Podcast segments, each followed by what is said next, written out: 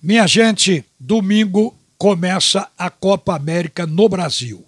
O jogo de abertura vai ser Brasil e Venezuela em Brasília, no estádio Mané Garrincha, às seis da tarde.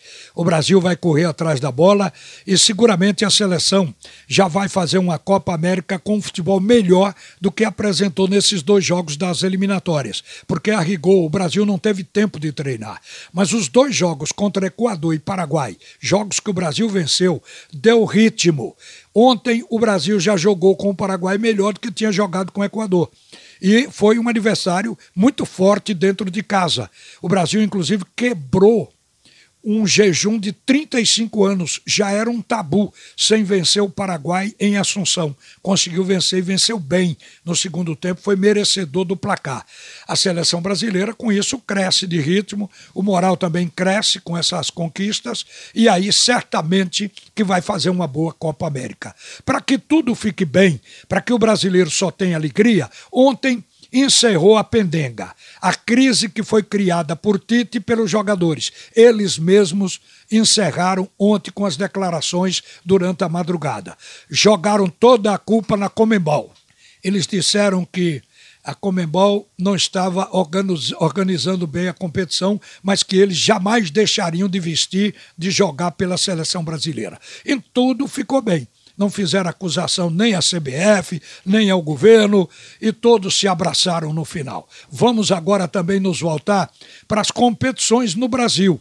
Nesta sexta-feira, o Náutico joga contra a equipe do Guarani lá em São Paulo. O Náutico vai para o terceiro jogo. Até agora o Náutico ganhou as duas, está com 100% de aproveitamento e divide a liderança com seis pontos com a equipe do Brusque de Santa Catarina.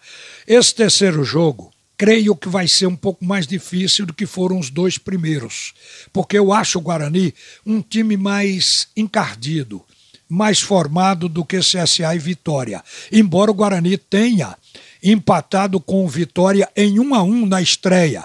Mas depois o time já se soltou mais, ganhou de 5 a 2 para o Operário lá no Paraná.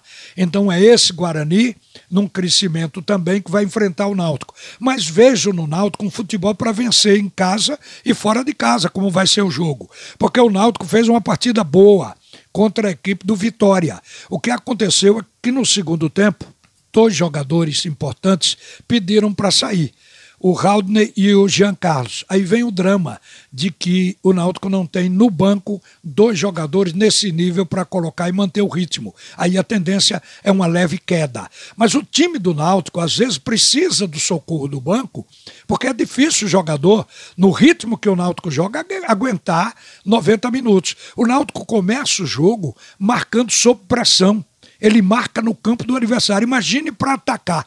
Então o Náutico é o tempo todo ofensivo, na velocidade, indo, voltando. Isso leva a um desgaste. Mas o Náutico tem sempre construído o placar.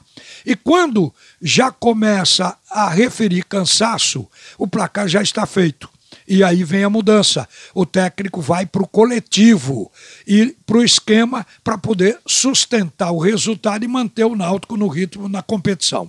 Que cai um pouco, cai. Mas eu acho que é um problema para se resolver com o passar da Série B e também quando o investimento permitir que o banco tenha uma qualidade técnica maior. Então isso virá ao longo da competição. Por enquanto, a questão é jogar como está jogando, porque, na minha visão, o Náutico está jogando bem.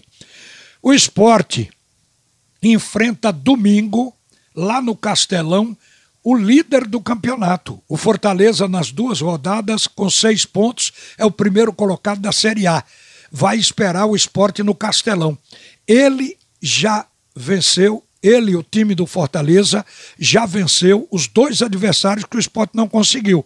Derrotou a equipe do Atlético Mineiro no Mineirão por 2 a 1 e ganhou do Internacional de 5 a 1 Atropelou no Castelão. Este é o Fortaleza da Série A deste ano. O esporte vai jogar lá. Eu espero que o esporte já tenha dentro do time a possibilidade de contar com Neilton, com Everaldo, que estão num processo de transição, isso demora, e que André encontre ritmo para poder assumir a titularidade da camisa 9, porque ainda fica um problema para ser resolvido. O meio-campo do esporte, que não tem o Thiago Neves.